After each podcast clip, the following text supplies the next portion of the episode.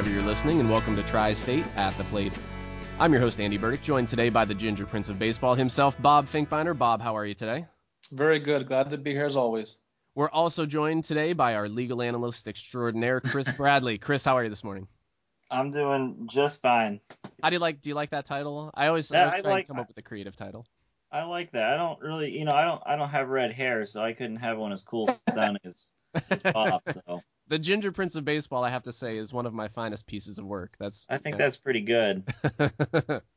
um, so we have tons of stuff to talk about today. There's a lot of the season. We're underway now. We got things going. We got a month under our belt. So we have a little bit about the Pirates that we want to talk about. Although I will say today's podcast is going to be a little prospect heavy. We didn't do our prospect spectacular this year.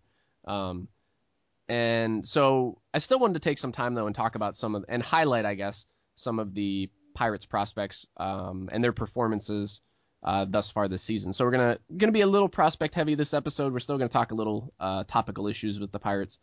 Um, so we're gonna hit on some of the the Pirates prospects uh, and Indians prospect. But before we do that, I want to talk about what is on the forefront of the news media. And you know what? Again, it's kind of like The Godfather with this. Every time I have to talk about one of these issues, I say I don't want to talk about it again, but it just it pulls me right back in every time.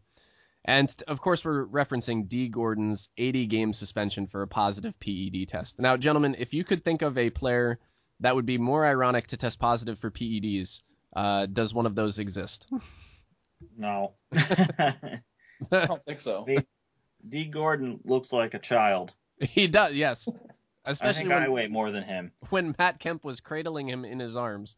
Yeah. He uh, especially looked like a child. Uh, it, I think it kind of highlights the the underlying problem that is still in baseball, which is performance enhancing drugs are still not as um, irrelevant as baseball would like them to be. Um, now, if you're not familiar with with Dee Gordon's suspension, he tested positive for um, a couple different things. He had a he tested positive for a, a spiked testosterone and clostebol, which is um, a uh, you know now I can't remember what clostebol was, but so well, look, I've got it up right here on Wikipedia, and I got to say, if this this does not have a citation, but it's probably the most hilarious sentence I've ever read in my life. It is a weak anabolic steroid which was used by athletes from the German Democratic Republic, also known as East Germany. Um, I don't really know if that's true because it is Wikipedia, but there you go. All it is is just it, it's synthetic testosterone, apparently. So Dee Gordon is taking uh, like Cold War era uh, steroids. That's what he's Yeah. he's trying trying Maybe to he thought it was so out of date that he wouldn't get caught. I don't know. yeah, maybe they don't test for that anymore. um, so I mean, when when I read that news, like I woke up and that was what was on my phone because this news broke at like a, incredibly weird. It was it broke at 1.30 in the morning, and so I woke up to this news on my phone, and I thought maybe I was still dreaming or not reading it properly because I was tired.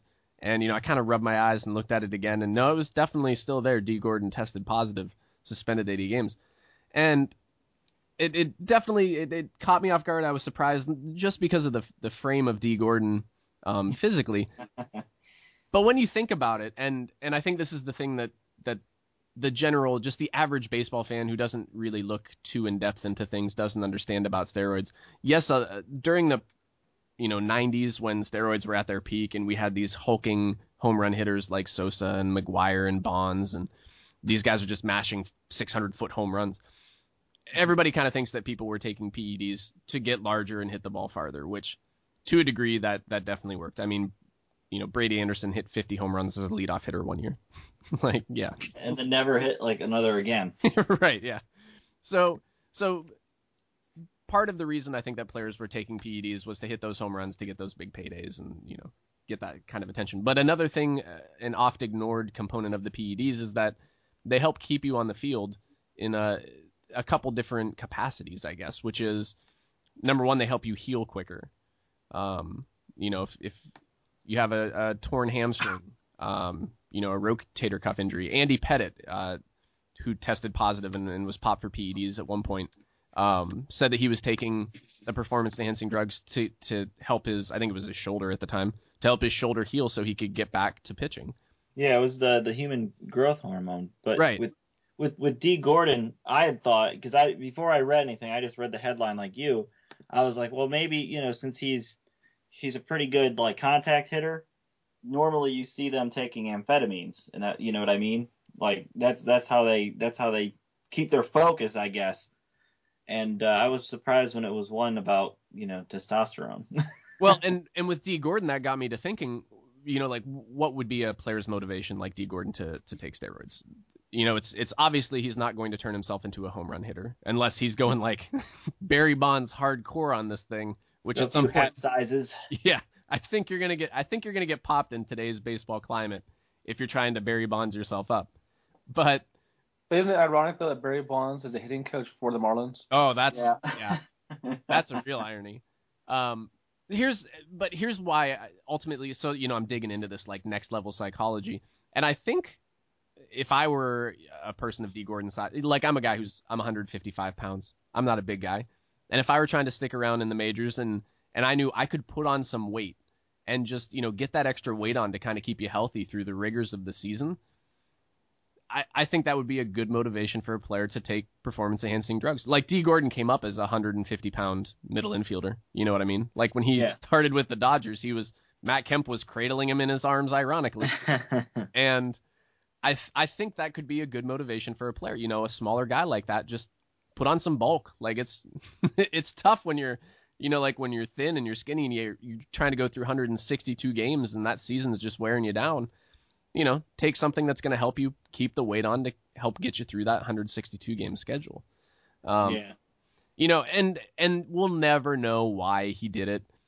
I have to say I was somewhat impressed that Dee Gordon owned up to what he did.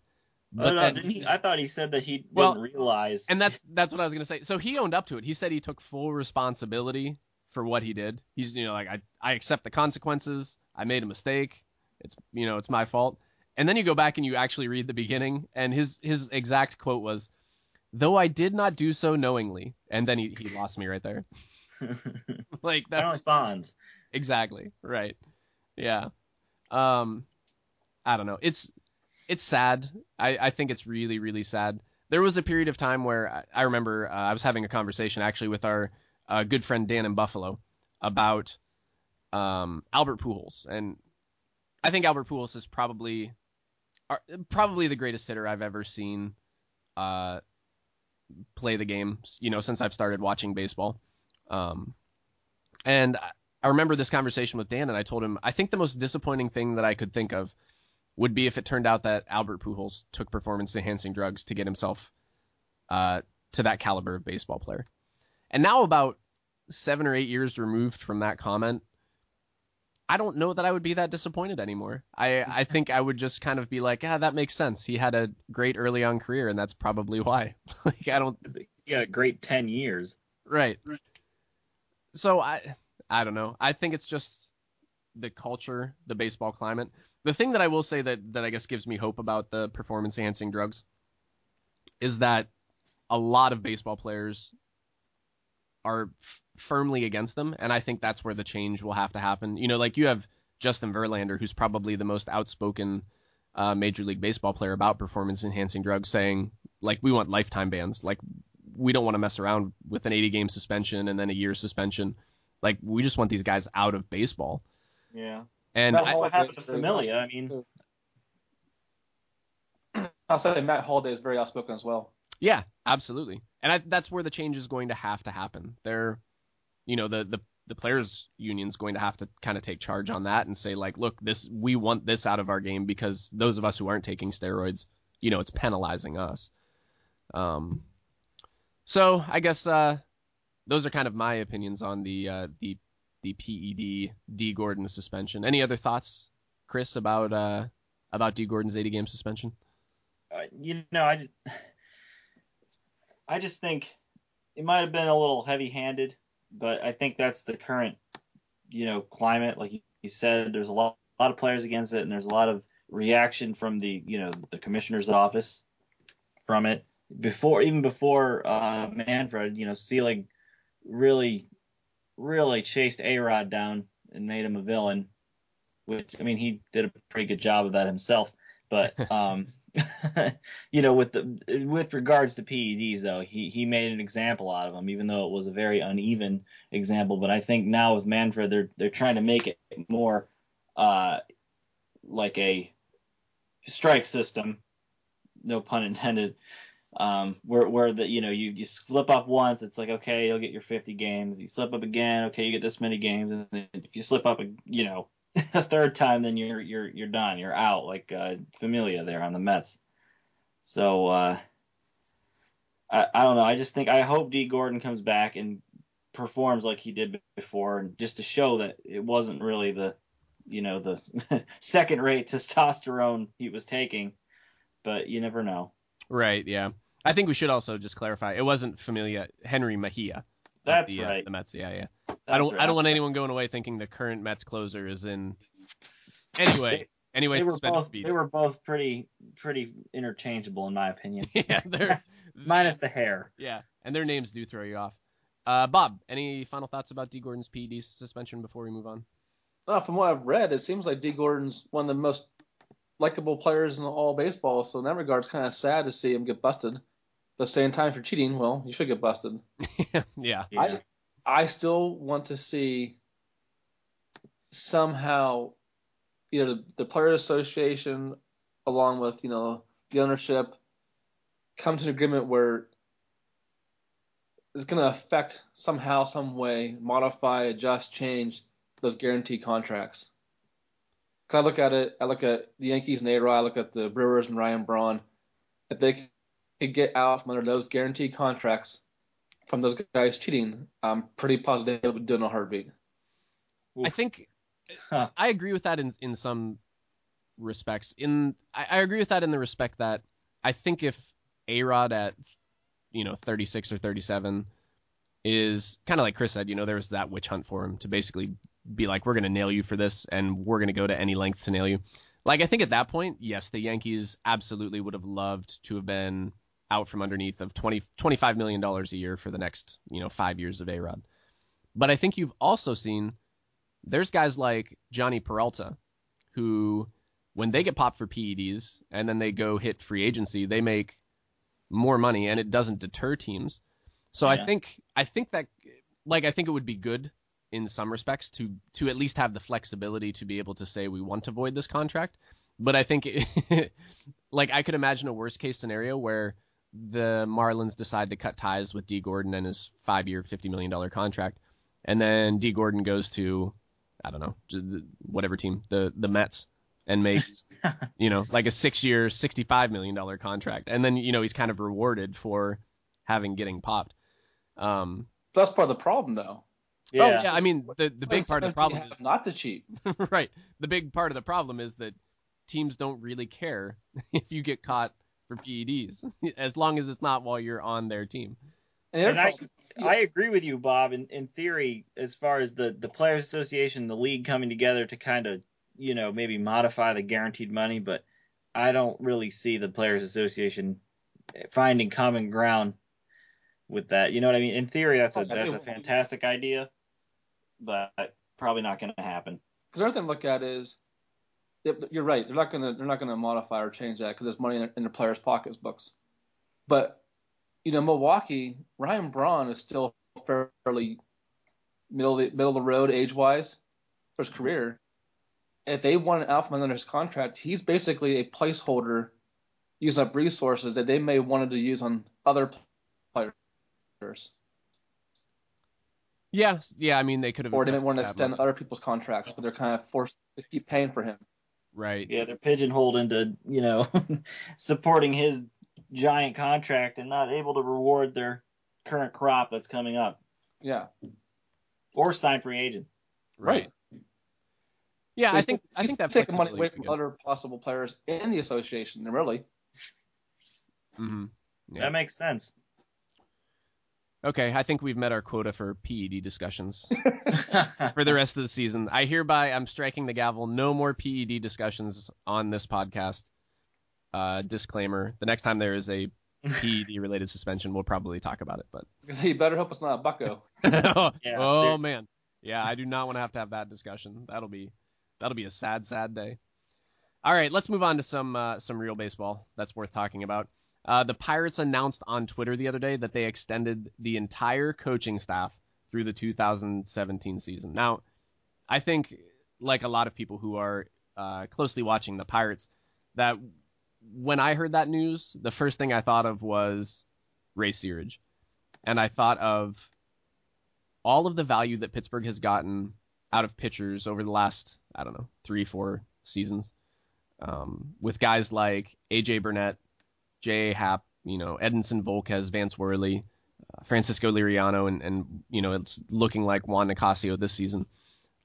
Like I'm I'm thinking about all of those players and and how Pittsburgh has kind of turned them around, or at least you know kind of kind of juiced the orange uh, for their their time in Pittsburgh. And but I mean, when you think about the the fact that they extended the entire coaching staff, not just you know it wasn't just Ray Searage, it kind of makes you look at Pittsburgh more as a whole, and you can kind of see this season, um, you know, Pittsburgh's leading the the league in on base percentage this season, and there's definitely been a a um, cultural change in the way that Pittsburgh approaches their at bats. And I think it's a good thing to reward your staff when you don't, you certainly don't have to. You know, like most coaches go basically like year to year uh, with their contracts. And at the end of the season, they, they kind of get a good feel for whether they're going to be back next season. Like, I love the consistency that the message that Pittsburgh is sending with the consistency that they're going to have that same coaching staff through 2017. Chris, what do you think about the Pirates extending their entire coaching staff? Well, uh, before I get into my actual thoughts, can I just do a little meta podcasting moment? We recently talked with the the marketing manager there from Out of the Park Baseball, and that is the biggest chore in that game is re-signing your entire coaching staff. I'm talking from top to the bottom, all the way down to you know rookie league. You have to re-sign people, and there's no blanket button. So if anybody is listening from Out of the Park Baseball, make a blanket button, so it's easier to re-sign these people. Anyway, I think um, I think you're right. I think there has been a huge shift. You know, not even, I mean, not even just this year, but back starting in, I'd say 2011, uh, with with Searage and the pitching staff and his his coaching staff working with pitchers and and taking these scrap heap projects and turning them into either serviceable pitchers or aces like Liriano for example.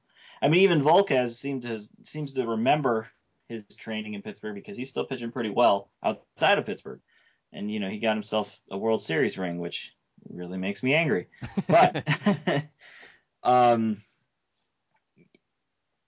this year you're you're starting to see, and you know maybe it's been building up to that. The the on base percentage is you know top in the league. We were talking about it before we started, 378, which is a full 10 plus points more than the Cubs, I believe. And uh, or I could be wrong about that. Let's see. Yeah, yeah, it's 14 points higher than the Cubs. So uh, they've been pretty. They've got a pretty good commanding lead. They've been scoring runs, which is something that watching the Pirates has always aggravated me in the past, you know, 20 some years of my life. Uh, so maybe you know if it continues throughout the season, I think that it's uh, you know it's a it's a good shift and it's a good shift of thinking just to get on base and score runs. Bob, what do you think about the extension of the entire Pirates coaching staff? I think it's awesome for Pirates fans and Pirates organization. I think if you're a coach in the organization, you're probably very happy too that has some sense of security. Yeah, I think that that sends a very clear message. I, I don't know. I'm I I have such weird feelings about Bob Nutting as an owner because there's some things that he does that drive me absolutely insane, and there's some things that he does where I'm like, that's really progressive. And I think this is a very very progressive. Like I've never seen another club do this in baseball, extend their entire coaching staff through the the following season. Um, and I, like I said, I think it sends a very clear message about the direction that your franchise is going in. You think Um, it's studying so much as maybe it's him saying, "I trust my people working for me to do the job," and just signs off on it? do I think it's do I think that Bob Nutting that's the message that he's trying to send by doing this? Is that what you're asking? Yeah, like he's trying to I I, I allow people that he's hired to do their job, and he'll just support their decisions. yes, I I agree with that's that's kind of the tone that I get from from Bob Nutting um, as an owner.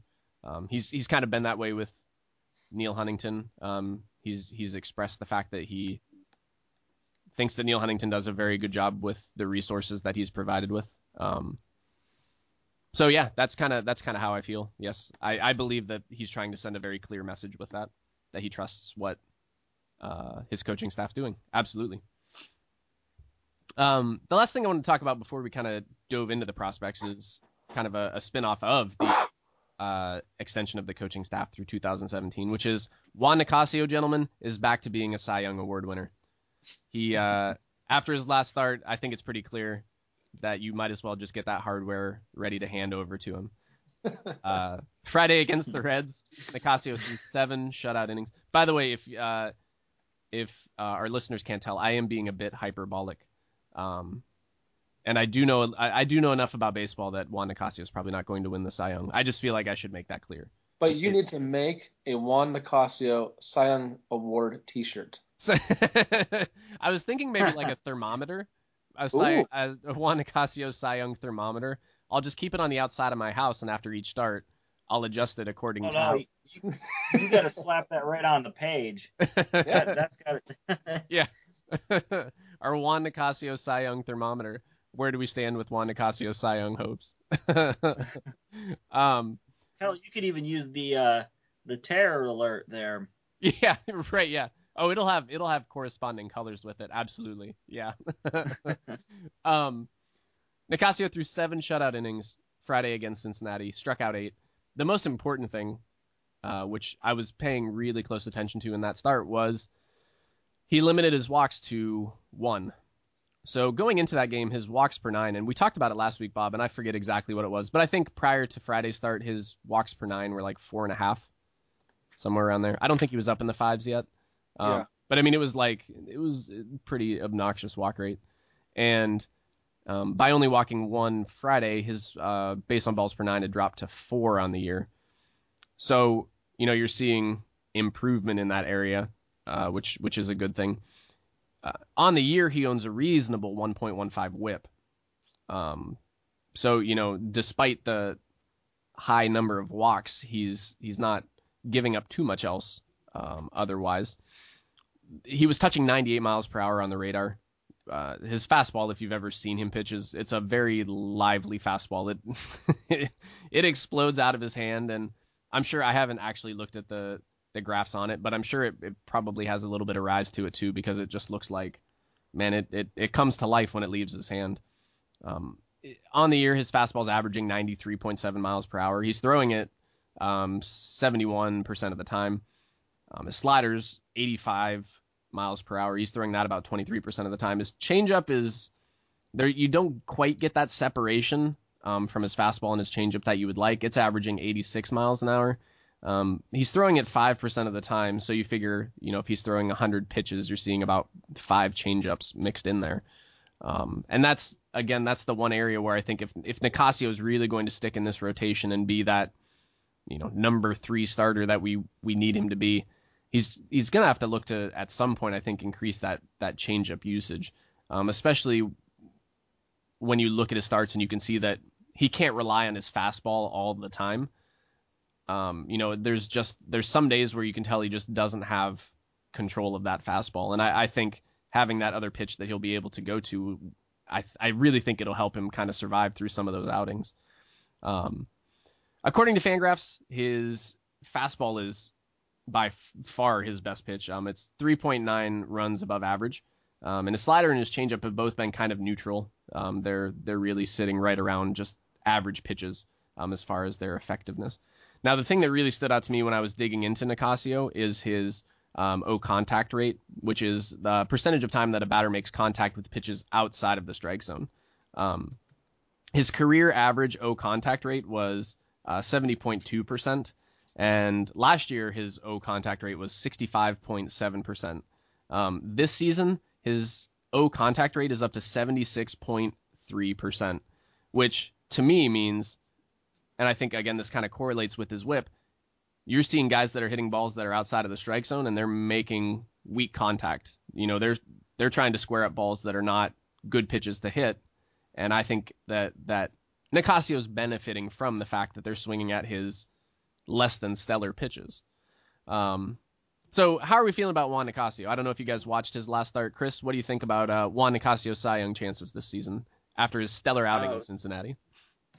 If they invent a new award for just Juan Nicasio winning the Cy Young, I think he's got a good chance of winning it. As far as the actual Cy Young award, not going to happen. But you can see the the effect of Uncle Ray on Nicasio's pitching. Um, he still he still has some shaky moments and some some bad games. I know people were really dreading him starting at Coors Field again. Thankfully, that game got postponed. But you know, to put that in pers- perspective, you know, Great American Ballpark isn't really friendly to pitchers either. He still thrived there, so I think he's going to be a serviceable, you know, middle of the road starter. I think he's being repaired, and I think they'll find ways to kind of uh, work with that when his fastball isn't doing what he wants it to. I think they'll find ways to make adjustments where he will, you know, overcome whatever it is. Um, and again, I, I think he's been a lot of fun to watch. He's been a huge surprise. Just, you know, I, I always scoff at moves that Neal Huntington makes because that's just how I am. And I scoff on that one. I was like, great, you know, just another guy that's destined to be in the bullpen by the end of the season, uh, which still could happen. We're only a month in, but so far he has flashed enough serviceable starting pitching prowess that I think he's going to stick and he's going to make a good addition to the rotation for the rest of the season, now, Bob, barring as- injury, of course. Right, right, yes. Staying healthy would be key. Um, Bob, as as a fan of another team that that kind of scrapes the bargain bin, you guys, uh, the the Indians have a lot of similarities to the Pirates. Uh, Mickey Callaway does a great job though with with what he has provided. How do you how do you feel when uh, when teams acquire players like these Juan Nicasios or the Scott Kazmirs and you see them performing like this? I sort of do what Chris does, kind of scoff a little bit, shake your head, and pray for the best. Um, it's neat though too because obviously Huntington in Pittsburgh, he is a disciple sort of of, of the uh, Indians organization. right. So there all there are a lot of similarities obviously between how both organizations are run. My worry about Nicasio is the same worry that I have for Trevor Bauer. It's the walks. The walks concern me. If that that walk ratio, you know, walk- walks per nine continues to decrease, I think you're really seeing some uh, hard improvement and development. But if they remain around four, I think he's going to be flirting with danger eventually. Yeah, you're not going to survive as a starter. and that's a command and control issue. You know, you see that with Bauer. I mean, that, that's been his issue, I think, minus his crappy rap music, by the way. but you know, since he's since he uh, you know broke into the league finally. But I think if they could work with with them on their control and command, it'll it'll you know improve by volumes. Oh, oh yeah. So my Juan Nicasio Cy Young thermometer has uh, increased in uh, in temperature since his last start. So I'd say uh, if if we were looking at a graphic of this thermometer, we're uh, beyond the very blue at the bottom of the thermometer, moving up into the yellow, not quite to the orange yet. We're we're getting there. We're working our way up. All right, let's talk a little bit about uh, something fun and something that we thoroughly enjoy talking about around these parts, which is uh, some prospects. Prospects are always fun because uh, it's kind of like that that kid before Christmas. You get to dream on whatever it is that you want that's under the tree uh, until you're disappointed that your parents only got you a wooden toy train. But it's fun for us specifically because we get to go and see a lot of these prospects because we have the the Erie Seawolves who are right in Erie, and Chris, I know you live near the uh, the Binghamton Mets. Mhm. So you kind of get to see a lot of these prospects. And double A, I think, to me at least, is probably the best level of baseball to watch because by the time you get the players to the double A level, you're kind of getting to see the the best of the best. Um, you know, the double A crop when you get there, you can kind of start to see the players that are being separated from, you know, Yeah, the players that don't have that next level talent. There's not a lot of filler there. There, you know, the filler you see a lot below it, double double A, and then at triple A, with the quad A guys that could, you know, they they mash in triple A, but when they get to up to the majors, they suddenly forget. Right. I always say, um, we we live near uh, the Indians. Uh, are they short season Lake County, Bob? They are a Or are they single A? full season low A. Low A. So yeah, we live we live uh, you know about an hour and a half away from the Indians Lake County squad, and when I remember we went to go watch Francisco Lindor play there um, a few years ago when he was with Lake County, and just watching Francisco Lindor play at that level, you could tell like uh, this guy's not going to be here very long. Like he was just that much better, that much more coordinated and put together, and just when you watched him play, he looked like a guy that belonged on a Mm. field with with better competition. And when you get to Double A, that kind of thins out a little bit. Um, you know, I always think of when we went to we went to Bob and I watched uh, Jacob Turner uh, pitch a game, and we sat right behind home plate watching Jacob Turner. And Jacob Turner is a guy who you know he kicked around in the majors for a little bit. I think he's injured now and maybe down in someone's AAA team, but. Um, you know, when you get to Double A, there's a lot of guys like Jacob Turner who can spin off nasty breaking balls, and and um, it, it, it kind of thins out a little bit more where you're seeing more guys who are talented like that, and and even if they don't necessarily make it in the majors, they're still talented enough that they're going to make Double A look, uh, you know, like a very competitive place. So um, we we enjoy prospects. That's the the long way of saying that we enjoy prospects here. So Chris, I'm going to kind of let you lead things off with the uh, Pittsburgh Pirates. And when we're talking about the Pirates prospects this season, um, who are some players that plan that fans should kind of be paying attention to? Well, you know, we're a month into the season, and so I did, you know, a little bit of research to basically give people just a window into what I believe is the top five performers right now, you know, throughout throughout the uh, Pirate system. So, you know, let me start with a guy who whose estimated time of arrival is by most people who do this professionally is still a couple years away, but I personally think he's maybe an injury or two away from sitting on the bench, and that's Josh Bell.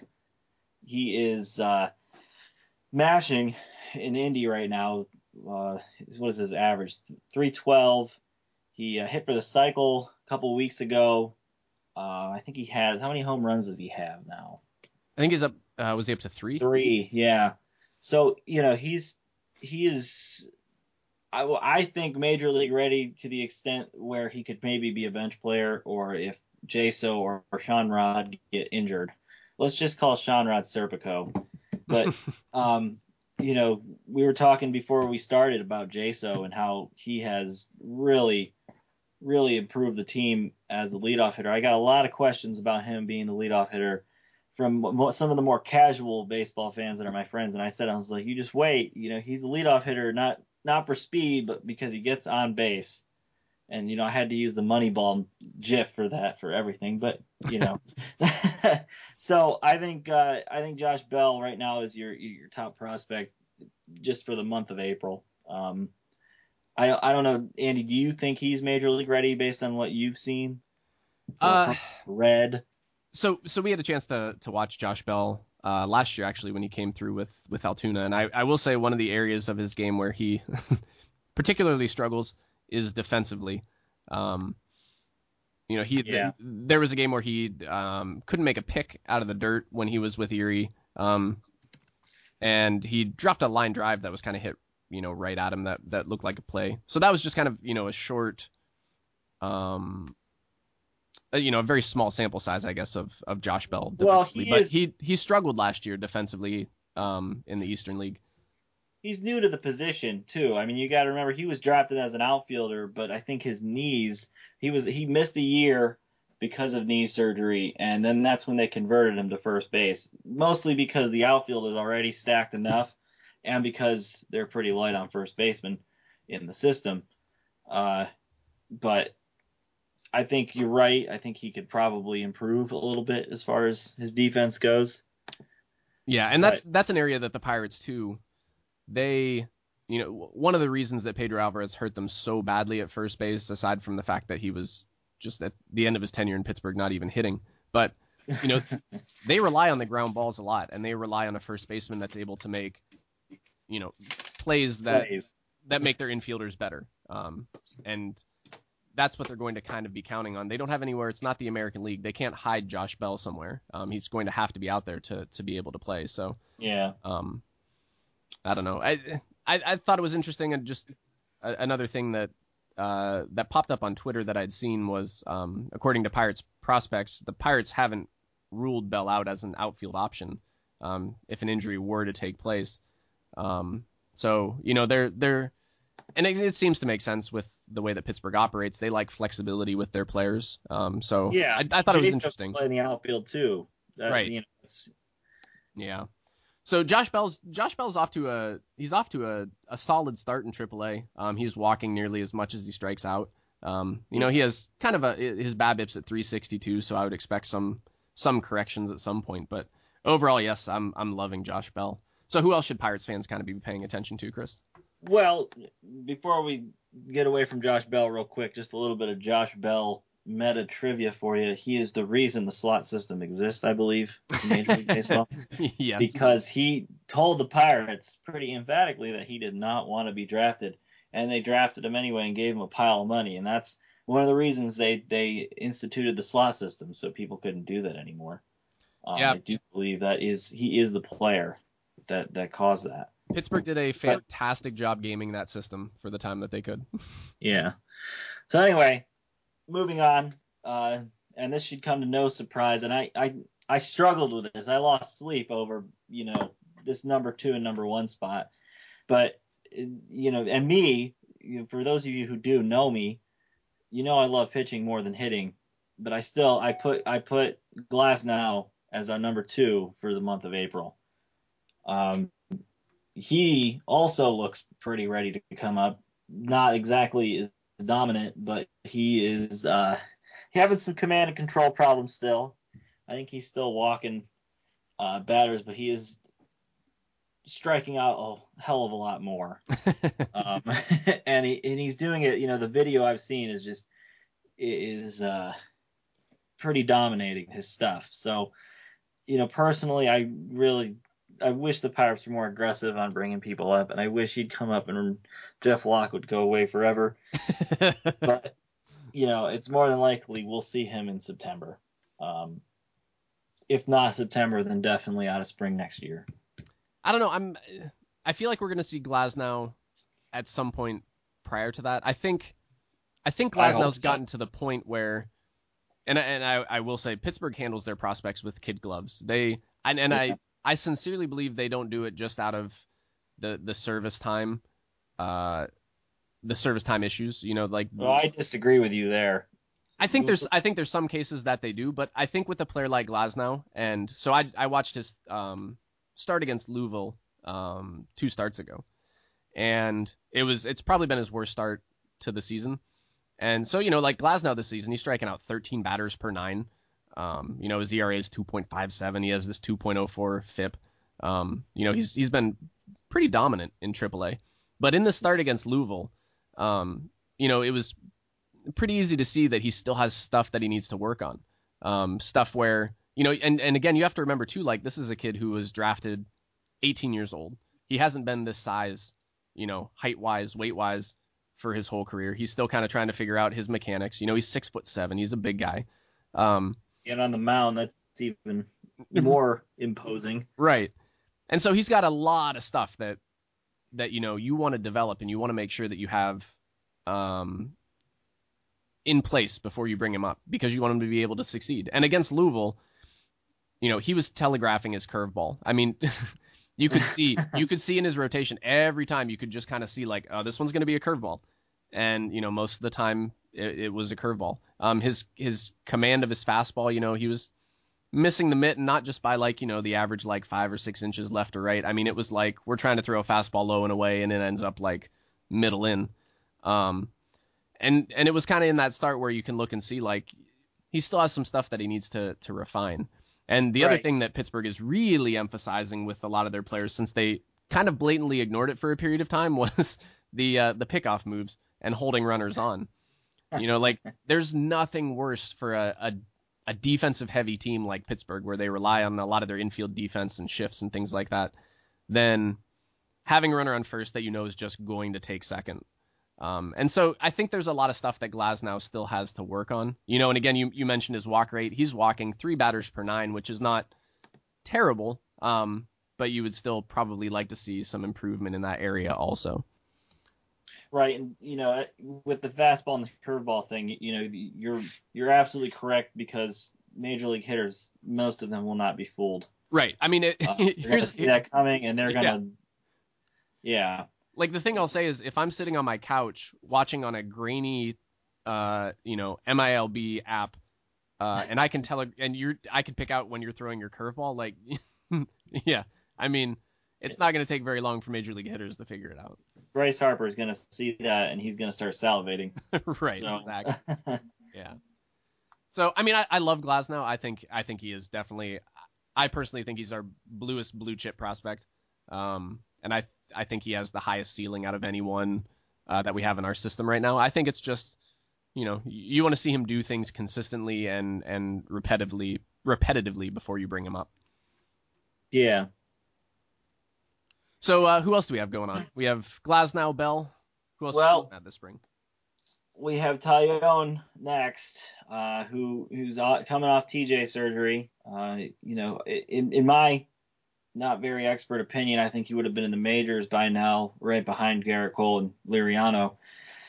Uh, if it weren't for the Tommy John, but he he's he's showing uh, he, he's showing his brilliance right now at Indy. Uh, why, why he was drafted so high to begin with. Um, you know, I sent you my stats for for this podcast in advance before Baseball Reference had updated his page for some reason. It, it was showing he had an ERA just south of eight, which we all know is wrong. he he's uh, what is he at one one point five four? Yep, one point five four ERA and a one point six six FIP. Yep, he's he started four games and he's he's really shown some brilliance down there. And uh, you know, he's another one that he's 24. He's looking like he he didn't even skip a beat in his development despite the Tommy John surgery. So I'm thinking, you know, maybe we'll see him in September.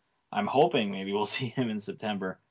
Uh, based, mostly due to his age but also because I think he he he can come up and he can contribute to the team.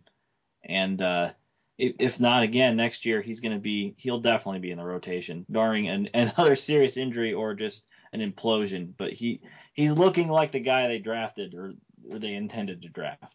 Right, absolutely. I mean, when you look at when you consider the fact that the last time Taillon threw a baseball in 2013 uh, for Indianapolis, um, in his six starts in Indianapolis, he was walking nearly four batters uh, per nine, and this mm. season he's walked two batters in his 23 innings. Um, yeah, he's definitely shown a lot of growth as a pitcher. When you factor in again, yeah, he hasn't thrown a pitch since 2013. Um, I think I think Taillon again could be a guy too. I think when it comes time for Pittsburgh to determine like, are we going to keep trying to you know, make it through the season with Jeff Locke, or you know, if, if Juan Nicasio breaks down and you have to move him back to the bullpen, I, I think I think Taillon will. I could conceivably see a, a, scenario where Taillon is actually called up before um, Glasnow to fill a spot like that. Um, I think again, I think purely based on age and, right. and service time. Right. I think when you get to the when you factor in the age, I mean, he's at 24 years old, so you have to figure uh, you know, how much longer do we keep him down here? How much more does he have to prove at AAA?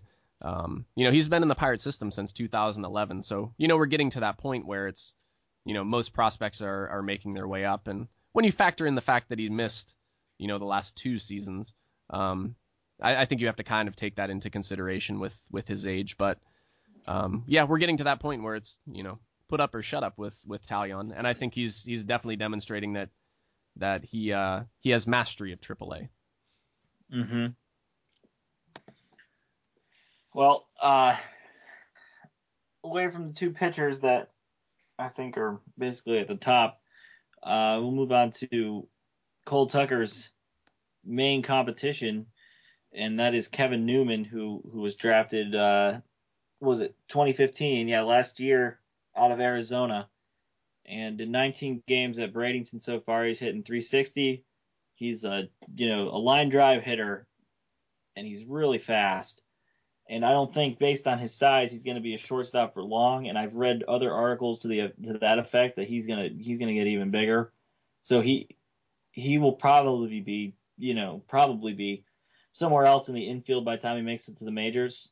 Especially if he's if Cole Tucker sticks at shortstop, you know we could be seeing a, a really bright future in the middle infield for for the Pirates. And I, I really like Kevin Newman. I, I liked him. I liked him when they drafted him, and I and based on his performance, you know, in his short time in the Pirate system, I like him. Yeah, Newman is is one of those things. And when I guess I should preface this by saying when you're talking about draft picks, it's important I think to consider um, the the age of the player when he's drafted. So when you're looking at a guy like Newman, you know Newman was coming out of Arizona, um, so you Yeah, know he's a I little bit older. Right. He's a little bit older. He's he has a little more experience, not necessarily professional, but you know, playing against higher level competition. Um, and so you would expect uh, Kevin Newman to kind of be able to uh, at least be able to compete at some of these higher levels. So starting him out at Bradenton, um, you know, it's it's good that he's performing well there. I I think you can, you know, he'll be a guy that you could be talking about seeing in Altoona um, before the end of the season, and, you know probably starting next season with with Altoona again. Um, so yeah, he's he's been off to a great start. Uh, it's nice when you can kind of see those. You know, we invested 2.175 million dollars in him. Um, Yeah. So it's it's nice when you can kind of see those investments paying dividends uh, quickly, I guess. Not as much as Josh Bell, still though. still not, yeah, still not Josh Bell level. Five million dollars for a second round pick. I don't think we'll ever see again. yeah, I mean, it, and, and on his current course, Newman, you know, look for for his ETA to be in the majors by 2018. I would say, um, that is certainly a middle of the road to liberal estimate. But if he continues on the path he's going, I think he'll be there. Yeah. Uh, and uh, you know, my my fifth guy I picked out is not so much a prospect. He's more of a non-prospect, but he's he's uh, he's destined to be in the bullpen in the big leagues, or at least a back end starter, and that's uh, Chad Kuhl. Cool. He's currently at Indy, and throughout this month, he's he started four games, pitched to a 1.31 ERA. He's got a couple wins, and he is he's just shown that he can be a serviceable pitcher. Um, I think he is a guy that'll come up sometime on the Pirates, probably due to injury. Um, they're not rushing to get him to the majors or anything, but if if somebody goes down in the pen, they need a spot starter, I think they'll they'll get, go to him even before Taillon or uh, Glasnow. Um, I don't know if you you've watched him at all, Andy, but he he looks to be a pretty decent back end guy, or or you know at very least a bullpen arm. Um, yeah, and he has he has the the profile of a, a pitcher that Pittsburgh kind of loves, a la like a ground balls. Yep, like a Jared Hughes kind of pitcher. Yeah, he has a Yeah. heavy, a really heavy fastball. It's you know low 90s. You know it's you know 92, 93, but it's it's a heavy fastball. Um, Mhm.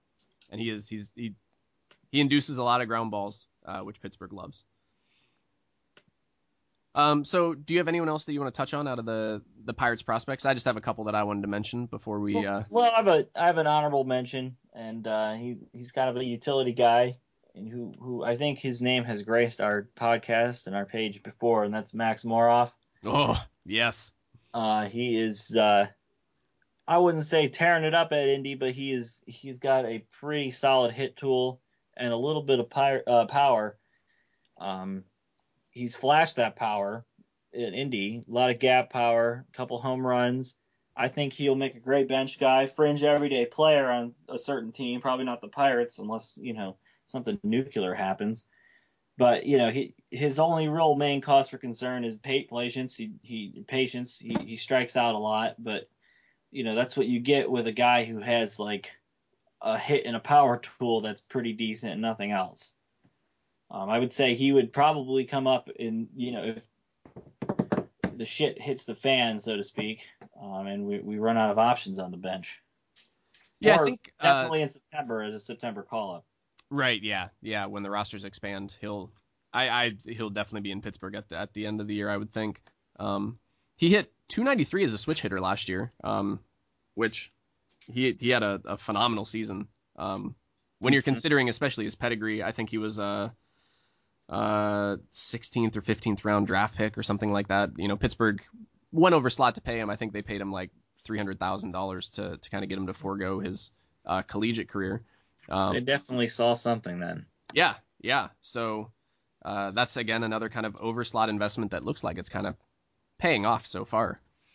Um, the the only other person that I really wanted to touch on uh, that's been kind of shocking for Pirates fans in general. Um, we have a player in uh, West Virginia named Mitch Keller who is off to a phenomenal start. Um, Keller's kind of a surprise. He doesn't really have the again the the pedigree of um, you know, a Taillon or a Glasnow. Um, mm-hmm. He was a he was a second round pick in 2014, um, and he kind of came into velocity later on in uh, in his career. Um, but so far, um, for Low A West Virginia 2016, he's thrown 21 innings. He's struck out 28. He only has one walk um, and a .6 or a .86 ERA.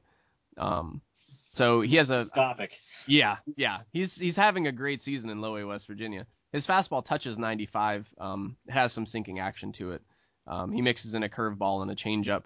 Um, and last year he kind of struggled with with some forearm tightness, uh, which was somewhat alarming. But so far, I guess it's sounding like it's not appearing to be Tommy John related, um, which is nice. So uh, Mitch Keller is kind of someone that I would keep my eye on. Um, if he continues to perform like this, I think he could be a player that you could kind of see leaping through the system um, pretty quickly. And um, I'm definitely going to be keeping an eye on his fastball velocity uh, as he continues to to progress through the Pirates system.